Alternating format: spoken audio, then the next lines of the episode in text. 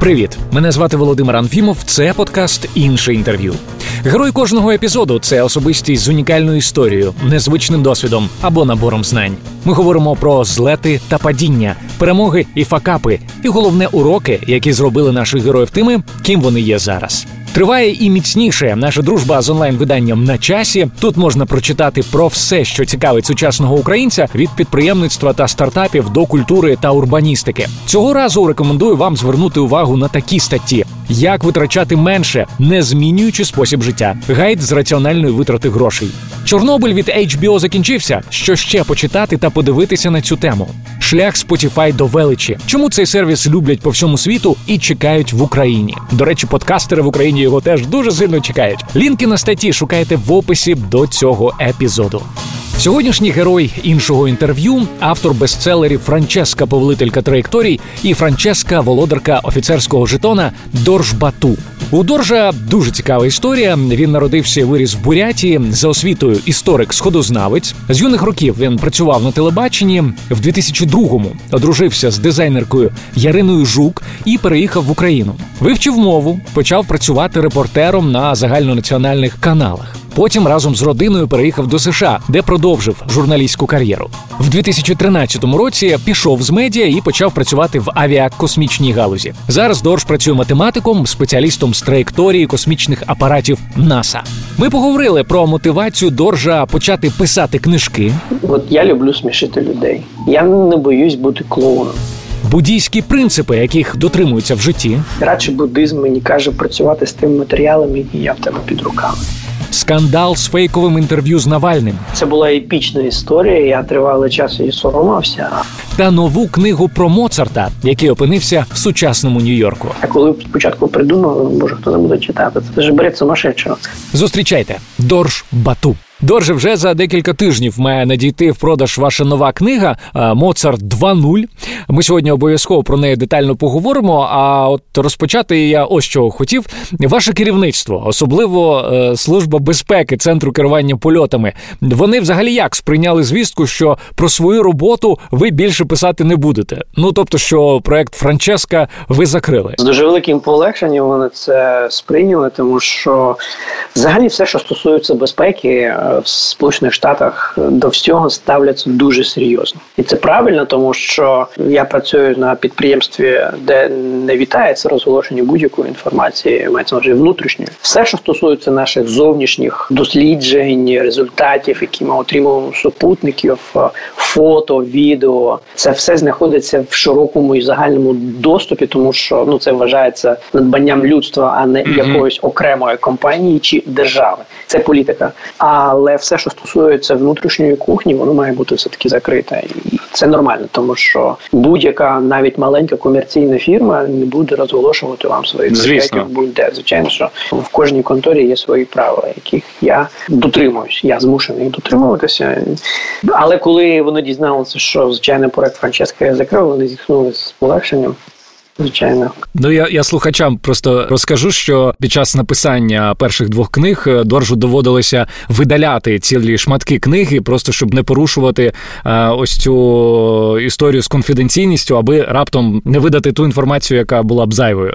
Цікаво, як е, сама Франческа відреагувала, бо знову ж таки знаю, що вона і її сім'я дуже сильно пишалися, що про неї написали книги. Що сказала Франческа, коли дізналася про Моцарта? Ні, ну книжки то нікуди не дінуться. Воно ну, вже так, дві так. дві книжки вже є, так що це вже можна є, є чим пишатися. Я скажу більше, що і в третій ми будемо. Ага, вона там буде. Це такі сумнички, вона буде там і я буду. Там і ну я не буду зараз е, розкривати всіх карт. Треба купити і читати. Я зізнаюся чесно, книгу Франческа Повелителька траєкторії прочитав е, відносно нещодавно, отримав масу задоволення. Сказав, дурень, чого ти не купив її тоді, коли це був хайп. Але можливо, ну таким чином я прокайфував. Я кайфував не разом з усіма. От за той час, поки ви не документували пригоди е, вашої напарниці, були якісь яскраві халепи, в які вона вскочила, щось новеньке і таке вау.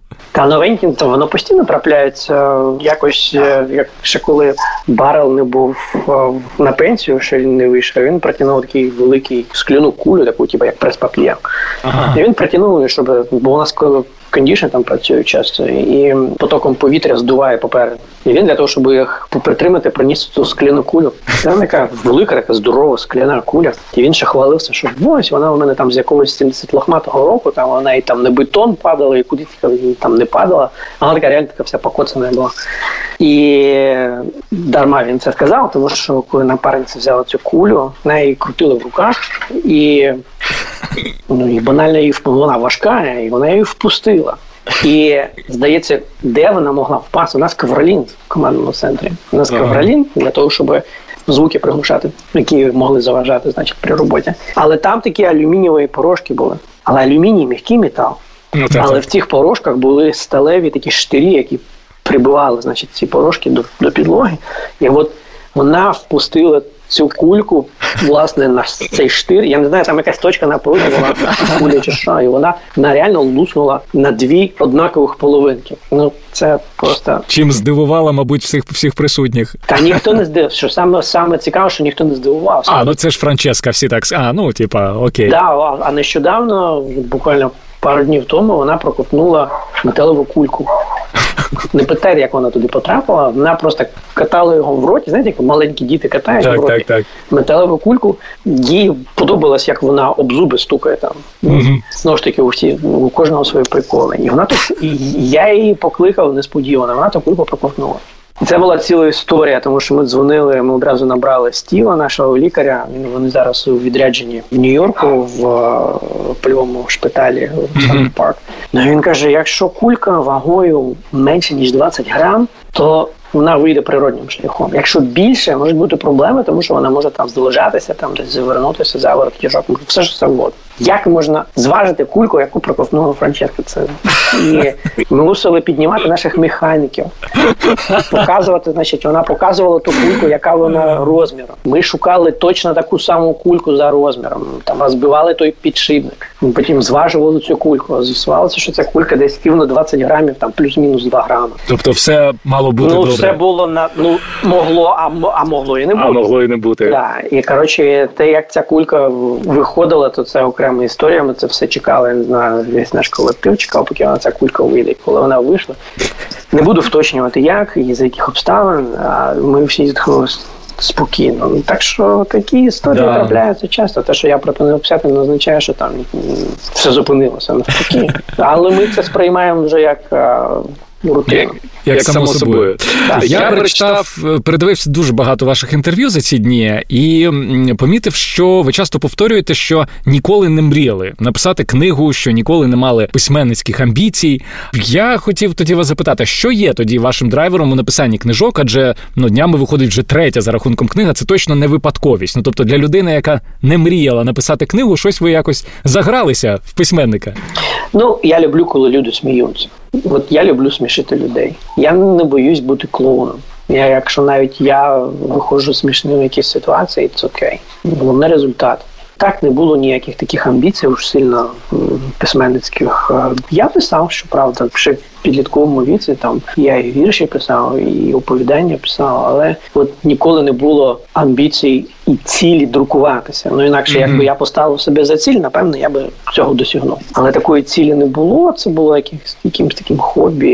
І коли історії про Франческо почали читати і почали сміятися над ними, мені це сподобалося. Я подумав, а чому б ні? Я почав писати не не тому, що хтось там помітить і надрукує. Ні, просто стало приємно, що колеги не тільки там займаються зрадою в Фейсбуці. Там ну реально тоді це це був тяжкий час. Це була російсько-українська війна і є, до речі. Так, і у нас війна з Росією. Да. Багато хто не хоче вголос це говорити, але ну факт є факт. І для того, щоб якось розрядити, ну почнемо з того, що я не експерт там в економіці, не експерт е, ще чомусь, що у нас там популярно в Фейсбуках нині. Ну, політологія, вірусологія зараз багато чого. Я на цю тему не пишу, бо я не є експертом.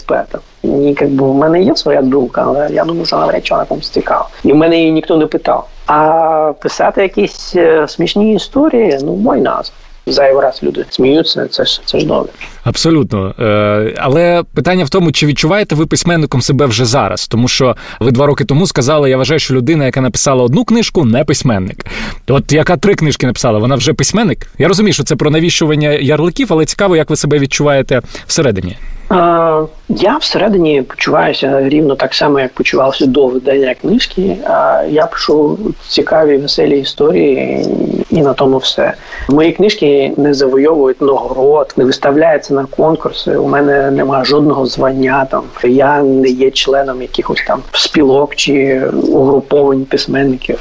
Я я взагалі в письменницьку тусовку не сильно вхожу, тому що ну я живу далеко. Я не можу там з ними ходити на зустрічі там чи десь там тусити. Mm-hmm. Тому ні, я не відчуваю себе причетним до якоїсь там письменницької когорти е, чи касти. Мене можна назвати автором. Так, mm-hmm. але я не заробляю цим на життя, тому назвати професійним письменником теж не можна, тому що я заробляю на життя абсолютно інше. А ви хотіли б заробляти цим на життя?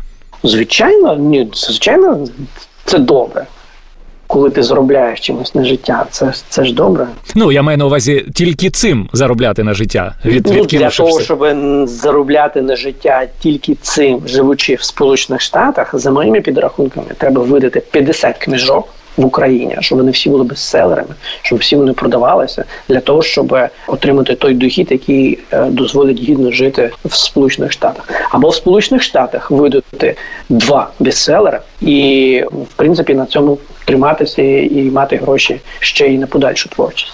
Тому ціль є. Ну чому б ні?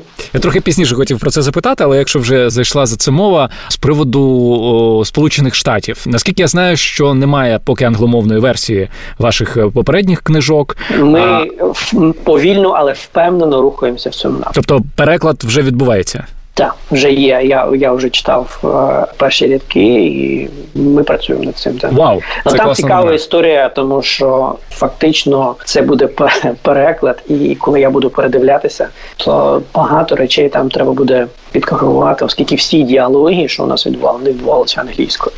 Це я вже перекладав їх українською. Ну і адаптували їх. І адаптував, да. Тобто ми фактично будемо робити не переклад, а реверс. Ну і, і плюс треба адаптувати якось до американського розуміння, тому що багато жартів е, американці просто не зрозуміють.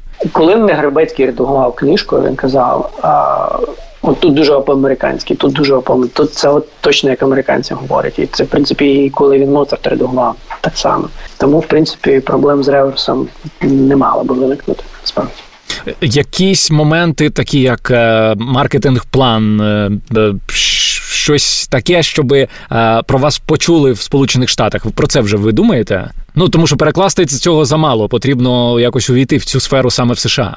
Звичайно, звичайно, і для цього буде потрібен агент, який буде дуже розбиратися в mm-hmm. книжковому маркетингу. Тут дуже великий розвинутий книжковий ринок, тому зайти самостійно на нього ну це неможливо. Давайте будемо реалістами. Треба мати агента, який би знав кон'юнктуру ринка. Можливо, він би порадив зробити на чомусь акцент, можливо, там зробити акцент в самій книзі для того, щоб вона продавалася. Звичайно, це все попереду. і Я думаю, що без хорошого агента пробитися на цей ринок дуже і дуже важко. Я вам бажаю в будь-якому випадку успіхів в цьому, тому що Франческа заслуговує на те, щоб про неї дізналися не тільки в Україні, не тільки ті, хто говорять українською. Давайте трохи поговоримо про ваш життєвий шлях. Я коли читав вашу біографію, ну інколи здавалося в таке враження, що я читаю про декількох різних людей. Дуже багато змін у вас було в житті. Це зміна країн. По перше, там Росія, Україна, зараз це США. По-друге, професії 20 років журналістиці, потім НАСА, математика. Потім ви пишете книги. Е, вам подобається змінювати ваше життя? Це такі речі, які ви робите, ну як спеціально чи так виходить? Я думаю, що так виходить. Ні, ну я я не люблю ж прям робити зміни тільки заради змін. Їх роблю не спеціально, так виходить. так. Життєвий шлях радше нагадує такі криві стежечки, якісь такі оленічі стежки в лісі, зігзагоподібні. Змін було дуже багато. Я думаю, що всі зміни ще й попереду, тому що світ дуже динамічно розвивається насправді. Тому стереотип одне життя, одна професія вже давно вже не актуальна. Ну для когось для когось він актуальний. Наприклад, ваша дружина, яка все життя займається майже однією сферою. Ну, дивіться, одяг був. Людина, поки живе, вона мусить щось вдягатися правильно, так. тому е, її вибір зрозумілий. Тим більше, що вона любить, і вона знає, чим вона займається, і вже досягнула дуже великих висот в цьому. Тому ну в неї такий характер. Вона хоче це робити, їй це подобається, і вона дуже цілеспрямована. Якщо вона щось собі поставить за ціль, вона обов'язково її досягне. А я більш пристосуванець. Ну тобто я можу пристосовуватися до різних ситуацій. У мене талант такий пристосовуватися. Монголи, вони ж кочівники, вони ж пристосовувались до будь-яких ландшафтів, країн, територій, аби було де е, пасти худобу для того, щоб їсти. Мій дід ще колись сказав, що твій дім це там, де стоїть твоя юрта, і все це твоя худоба. Взагалі, непостійність е, це одна з таких е, ну найсуттєвіших доктрин буддизму. Як ви вважаєте, чи пов'язані зміни в вашому житті, такі яких багато, і вони досить часто з вашим віросповіданням? Ну не непостійність це така штука відносно. Непостійність може бути в виборі професії або в виборі місця, да але, наприклад. Е, можна бути постійним мерзотником та за будь-яких обставин, а можна змінюватися якісно своє життя. Там для мене, якщо корелювати з якимись буддійськими поглядами, ну звичайно, я не кажу, що все навколо це ілюзія. Та радше буддизм мені каже працювати з тими матеріалами, які я в тебе під руками. Угу. Медитувати можна всюди, за будь-яких обставин. За будь-яких обставин треба бути спокійним. Це також є одна з доктрин. Тому і треба сприймати все, що відбувається з тобою, як належить. Але це не значить, що треба там піднімати руки і здавати це. Ні, просто з будь-якої ситуації робити таку ситуацію, яка б влаштовувала тебе. Да, В деяких випадках треба е, лізти на гору, якщо від тебе щось залежить. В деяких випадках просто змінити ставлення до проблеми. Щодо буддизму, я читав, що в дитинстві у вас був такий духовний вчитель, буддійський монах. Можете розказати трохи про те, яку роль він відіграв в вашому житті і чому власне навчив? Це був товариш мого дідуся. Це дуже давня історія. Насправді мені було років шість, напевно, коли я вперше з ним познайомився, і ну він заклав Багато дуже. Як так само, як наряду з моїм дідусем і з моїми батьками, в принципі, сформував мій характер. Багато до яких речей він мене навчив ставитися дуже просто і навчив, які речі є дорогорядними в житті, а над якими треба постійно думати і постійно бути зосередженим. Так що роль він відіграв дуже велику, я би сказав мій характер якраз тоді формувався, і свідогляд формувався. І якраз я він трапився мені в такий період, коли я мусив знати, що погане, що добре, як поводитися в тій або іншій ситуації. Ну, якщо уявити, що зараз би ми там знімали фільм, і був би флешбек, е, і постала постать е, цього вчителя, от що б ми в фільмі показали, що б він що б він вам маленькому сказав? Насправді я готую книгу про це. Серйозно? Так, да, я готую про це книгу. Я збираю весь матеріал в один твір. Я поки не хотів би давати якихось спойлерів, але ну матеріал буде дуже цікавий. Супер, це класна новина. Друзі, ми продовжимо за мить. На вас чекає розповідь про те, яку роль в житті Доржа зіграв скандал із фейковим інтерв'ю Навального. Це була епічна історія. Я тривалий час її соромився. Та звісно, про нову книгу Моцарт 2.0. Я коли спочатку придумав, може хто не буде читати. Це ж бред сумасшедшого. Тим часом я хочу вас попросити зробити дещо для нас дуже важливе. По перше, підписатися на наш подкаст в тому додатку, в якому ви нас слухаєте. А по-друге, якщо ви користуєтеся Apple Podcasts, то обов'язково поставити поставити оцінку нашому подкасту та написати відгук. Навіть декілька слів від вас будуть дуже корисними. Наперед, дякую. А ми тим часом повертаємося до розмови з Доржем Бату. Якщо вже там заговорили про навчання життєві уроки, не можу не запитати вас, ну тому що це дуже великий шматок був в вашому житті. Це, це журналістика. А ви досить тривалий час працювали ведучим новин, робили репортажі з гарячих точок. Е, чому е, вас навчила ця професія? Виваженості. Що ви маєте на увазі? Не подавати інформацію, не перевіривши. Звичайно, на цьому саме на цьому я дуже багато опікався. Ви зараз про історію з Навальним?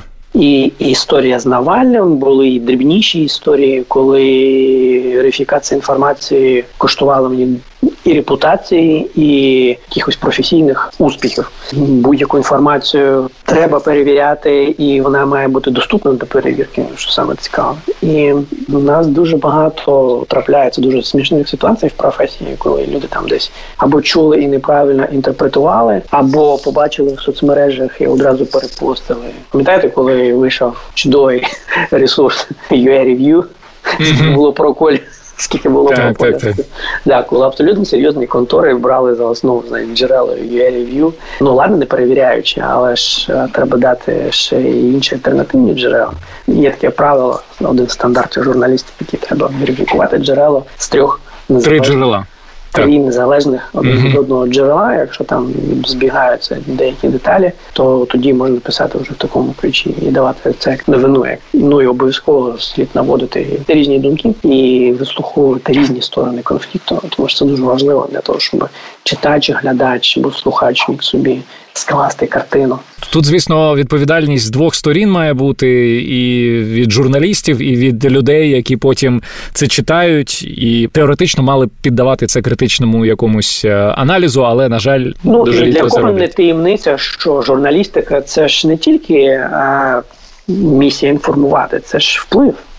Безумовно. І про це не слід забувати, тому що постійно хтось впливає на ваш мозок і вже в ваших силах дозволити це зробити.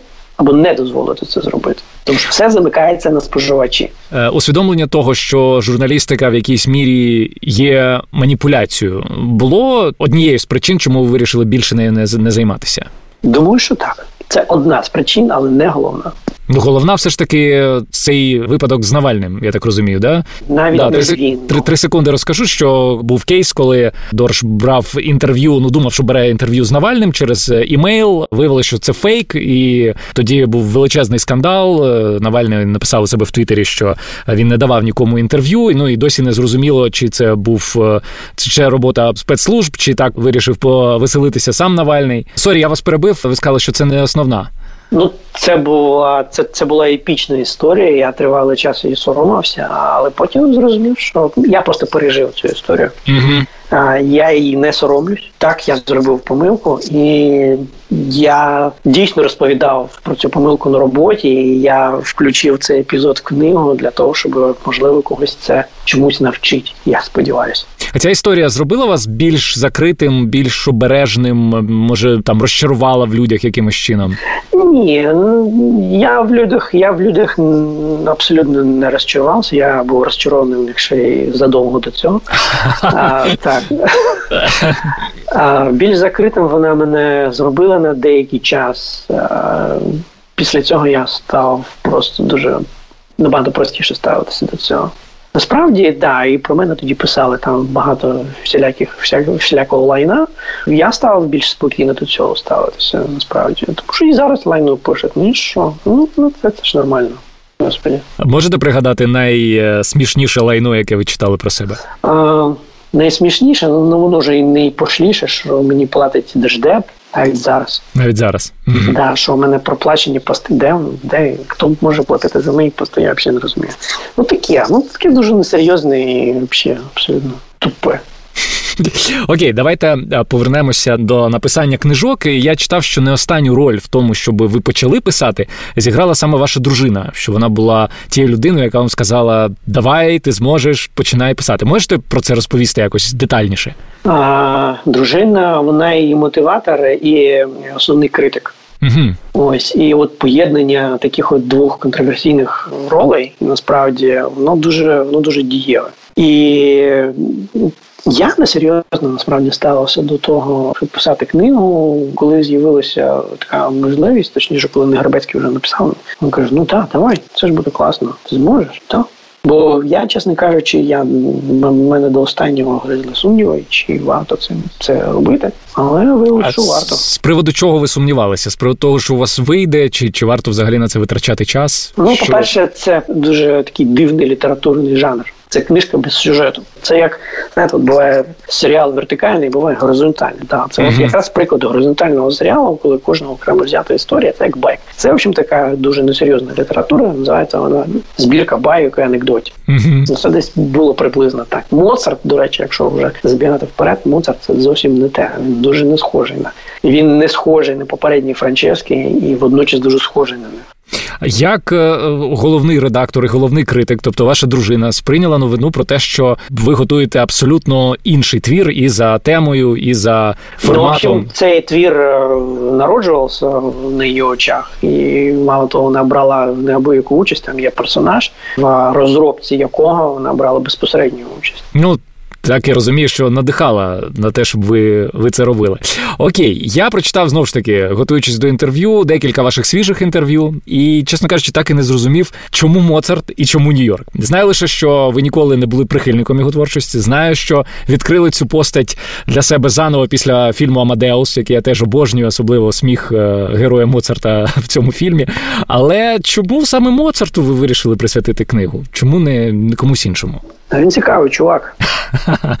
Окей. Він, можливо, чимось схожий на мою напарницю. Невловимо схожий. Я я не можу сказати, чим, напевно, геніальність. І він виявився зовсім не таким, яким нам його намагалось представити в школі чи в якихось там публікаціях такого пафосного композитора. Великий композитор, видатний композитор. Uh-huh. Він видатний композитор, да, але він був сакралізований. Просто з нього зробили там не знаю ікону. Його хіба як Шевченка, тільки грошником не накривають, да. Але ну, так. Одне те саме. Та і Шевченка зробили ікону так само. Ну, от Його сакралізували, зробили з нього батька нації. А так він геній, він людина. Франческа абсолютно земна дівчина. От вона ходить на двох ногах, там не кидається, вона чим попала. А вона геній. Я знаю, що в неї буде дуже велике математичне майбутнє. Ну і Моцарт так само геній. Ці два персонажі дуже цікаві для мене, тим, що вони дуже нестандартні. Те, що вони творили, те, що вони виробляють, це ну це вражає. Що математика, що музика. Музика і математика, до речі, дуже схожі. А ідея народилася взагалі спонтанно. Мені часто приходять в голову якісь дуже безумні ідеї, божевільні, які ну здається, що я коли спочатку придумав, може хто не буде читати. Це ж це ж береться сумасшедшого. Я до речі, коли розповідав а, своєму другу Павлу Гінтову. Павел Гінтов, блискучий український піаніст, випускник Мангеттенської школи музики. Це одна із найпрестижніших консерваторій mm-hmm. Сполучених Штатів, доктор філософії музики. І коли я йому розповідав про цю ідею, він так у мене в книзі є дуже чарівна сцена, коли Павло Гонтар, он же Павло Гінтов, mm-hmm. знайомиться з Моцартом. І от його реакція, я приблизно змалював ту саму реакцію, коли я розповідав Павлові про цю ідею. Ну тому що він це якийсь бред взагалі. Реально, це, це ужас. Я коли брався взагалі за цю книгу, я не знав, чим вона закінчиться. Mm. І реально, у мене була ідея, я просто почав її розвивати. І коли я сідав писати певну сцену, я не знав, чим що, що там буде. Це вже по ходу народжувалось. Герої жили своїм життям. Як кажуть часто письменники. Ну мені було легше, тому що у мене були реальні прототипи. Тобто для затравки скажу, що всі герої, які існують в книзі, вони реальні, просто вони існували в різних прошарках часу. Я їх просто звів в одному місці і в один час. Але всі герої, які буквально всі до епізодичних не мають реальних прототипів, і ці прототипи легко себе впізнають. Я навіть імена ним змінював. Отак, от товаришуй з е, письменником, а потім шукає себе на сторінках його творів.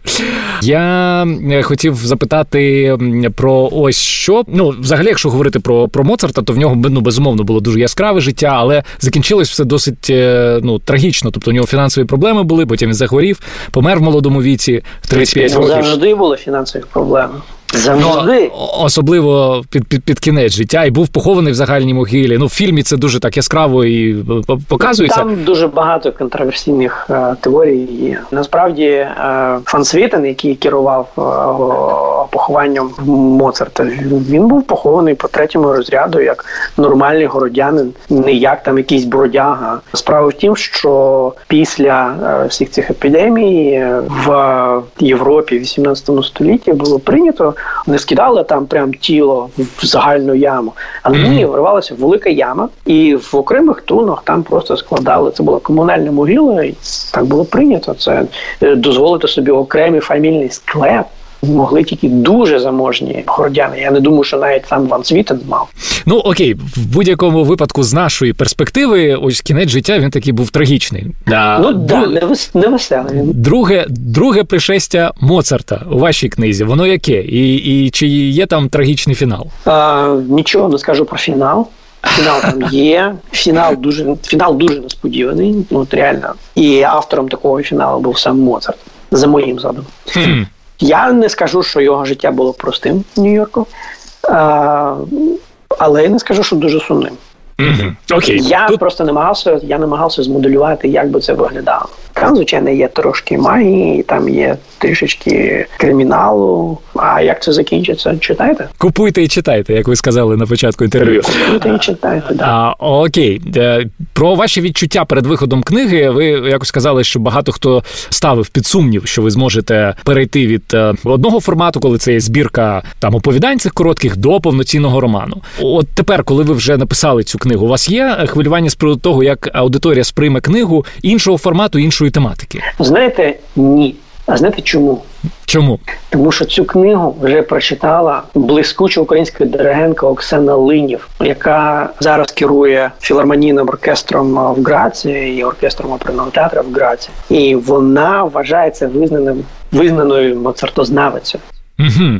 І вона залишила дуже схвальний відгук про цю книгу. Цю книгу прочитав український журналіст Андрій Куликов, який вже точно розбирається в жанрах, розбирається в темпоритмах і всіх решта. І він теж написав схвальний відгук на задню обкладинку. І цю книгу прочитав мій друг Іларіон Павлюк. І так само він написав дуже схвальний. Тому я не переживаю на рахунок а, публіки, тому що я думаю, що звичайно комусь не сподобається, і це нормально, тому що ну книжка не 100 доларів. Ну, ну не може подобатися кожному. Правильно? І про Франческо були негативні відгуки. Мало правда, але були. І це мене тішило насправді. Я, до речі, ніколи так не тішився негативним відгуком, як на Франчесті, тому що я їх там вишукував спеціально, і для мене вони були я не знаю. Така екзотика, полювання на негативні відгуки. Ну да, деякі були дуже смішні, деякі були по темі, звичайно. Ну такі відгуки мають бути, тому що коли про книжку все лише позитивно, це дуже підозріла книжка. Щоб вже поставити крапку з Моцарт 2.0, якщо одним реченням передати ідею книги, то що це за ідея? Тільки не кажіть, купуйте і читайте. Опера. Це опера? книжка опера. Книжка опера. А ви коли будете читати, ви зразу зрозумієте, що я мав на увазі. А, Окей, а, зважаючи на те, що знову ж таки зараз карантин, пандемія, вся вся ця срака дошка зараз у світі відбувається. Я думаю, що у вас знайдеться декілька ну якихось підбадьорюючих слів для слухачів іншого інтерв'ю. Що б ви їм хотіли сказати наостанок? Є такий дуже популярний е, демотиватор Keep calm. And carry on. І далі, да, і can carry on, і далі підкреслити. В будь-якій ситуації треба зберігати спокій, не панікувати, тому що дійсно стаються речі, стаються речі доволі страшні, але це не привід для паніки. В історії була купа ситуацій, які е, були набагато гірші за сьогоднішні. Нічого, ми ж виролило. Людство виролило, і ми виролимо. Є. Yeah. Дорж, я вам дуже дякую за це інтерв'ю. І, Дякую, по-перше, і обов'язково бажаю вам успіху з новою книгою. Ми дуже чекаємо в Україні, коли вона вийде, аби її вже потримувати в руках, ну або в електронному варіанті. Дякую вам. Дякую вам. Це все на сьогодні. Якщо вам сподобався цей епізод, будь ласка, поділіться ним з вашими друзями і залиште відгук на Apple Podcasts. Це дуже важливо для нашої команди. Також запрошую вас долучитися до нашого опитування. Можете знайти його за лінком bit.ly podcastua. Нам дуже важливо знати вашу думку. Я дякую за допомогу у створенні подкасту Альоні Мураховській та Аліку Панкеєву. З вами був Володимир Анфімов. Почуємося.